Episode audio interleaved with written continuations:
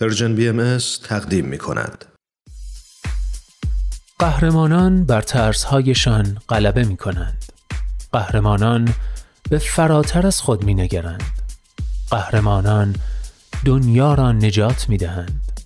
گاه با قدرتهای جادویی و گاه بدون جادو بدون شنل بدون نقاب قهرمانان بی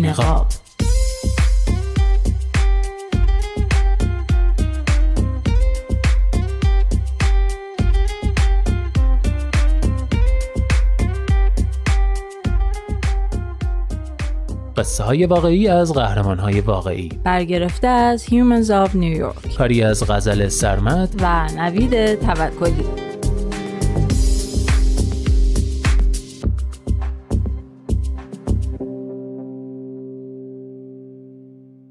قهرمان نوزدهم. رویا پردازی از قاهره.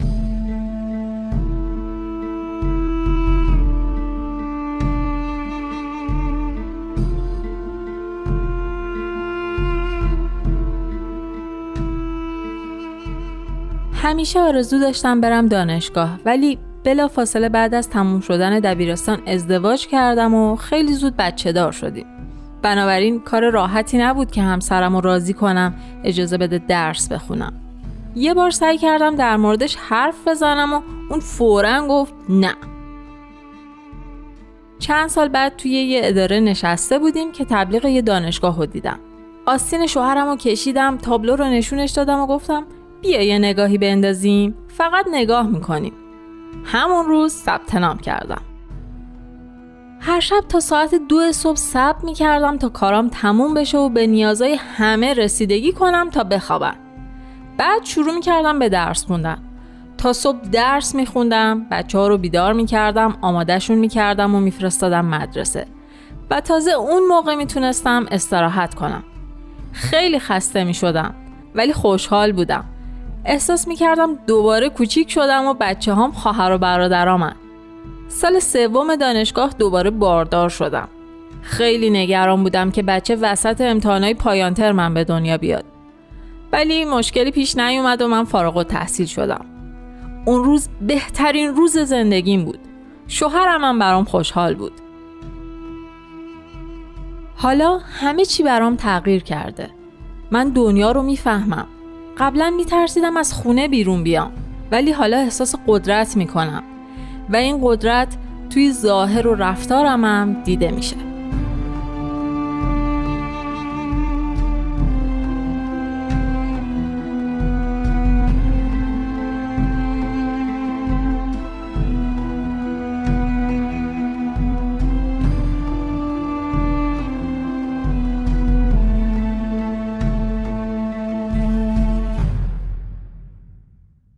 قهرمان بیستم زنی که روحش را پس گرفت.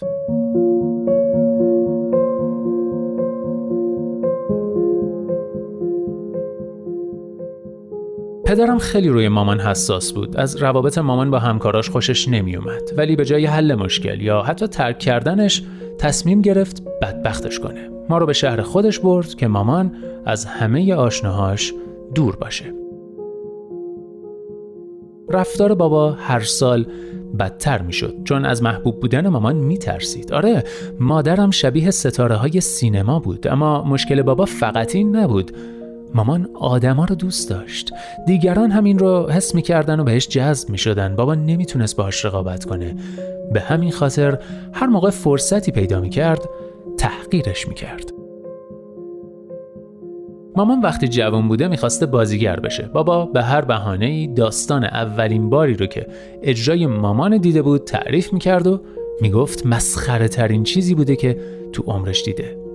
واضح بود که مامان دلش برای زندگی گذشتش تنگ شده. این دلتنگی همیشه توی خونمون حس می‌شد. بارها دیده بودمش که داره یه آواز قدیمی رو می‌خونه و اشک تو چشماش حلقه زده. انگار برای یه چیز از دست رفته عزاداری می کرد. اما بالاخره تو سن 58 سالگی مامان این قدرت رو پیدا کرد که طلاق بگیره. برگشت ساپالو و کم کم نشاط گم شدش رو پیدا کرد با دوستای قدیمیش دوباره معاشرت کرد عضو گروه کر شد توی دانشگاه ثبت نام کرد و تو همون هفته اول به عنوان نماینده کلاس انتخاب شد تو اون دوره ما خیلی صمیمی شدیم. من از تحول مادرم الهام گرفتم و یه نمایشنامه در مورد زنی نوشتم که روحش رو پس گرفت.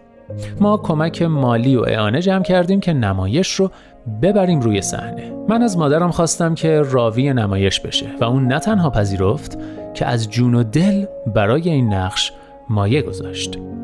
با وجود اینکه متن راوی باید روخونی می‌شد مامان اصرار داشت که از حفظ بخونه. ولی هر بار که تمرین می‌کردیم مامان متنش فراموش می‌کرد. حتی یه بارم نتونست درست اجرا کنه. بهش التماس می‌کردیم که از رو بخونه ولی قبول نمی‌کرد. می‌گفت من که راوی نیستم من راوی بازیگرم.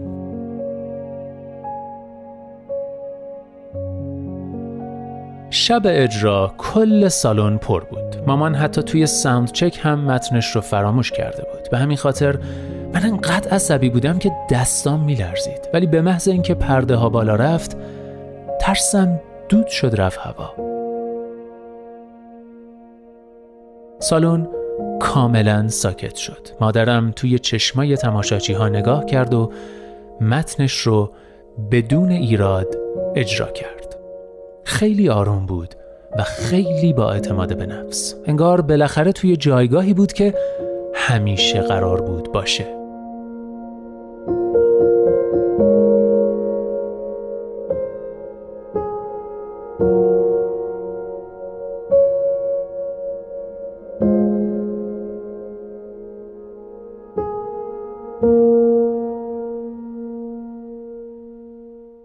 قهرمان 21 گوش سپارندگانی از کشور غنا.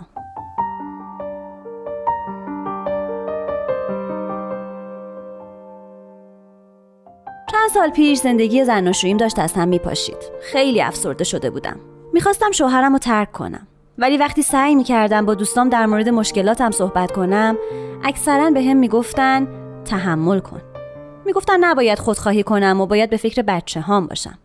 مذهبی ها می‌گفتن اگه این کارو بکنم میرم جهنم. خونوادم می‌گفتن که زندگی با بدبختی بهتر از تنهاییه. و همه و همه به هم تاکید می‌کردن که صداشو در نیارم. تو فرهنگ ما به زبون آوردن مسائل خصوصی تابو حساب میشه. رفتن پیش مشاورم ننگ و آره. بنابراین من هیچ کس رو نداشتم که باهاش حرف بزنم. تو اون دوران من روزها خودم رو تو خونه حبس می‌کردم و فقط گریه می‌کردم. خوشبختانه کوارمه به دادم رسید. ما با هم بزرگ شده بودیم. از زمان دبیرستان با هم دوست بودیم. خیلی پسر خوبی بود. حرفامو می‌فهمید و مهمتر از همه فقط گوش می‌کرد. این تجربه باعث شد این ایده به ذهنمون برسه که برای کسایی که نیاز دارن حرف بزنن یه کانال ارتباطی ایجاد کنیم.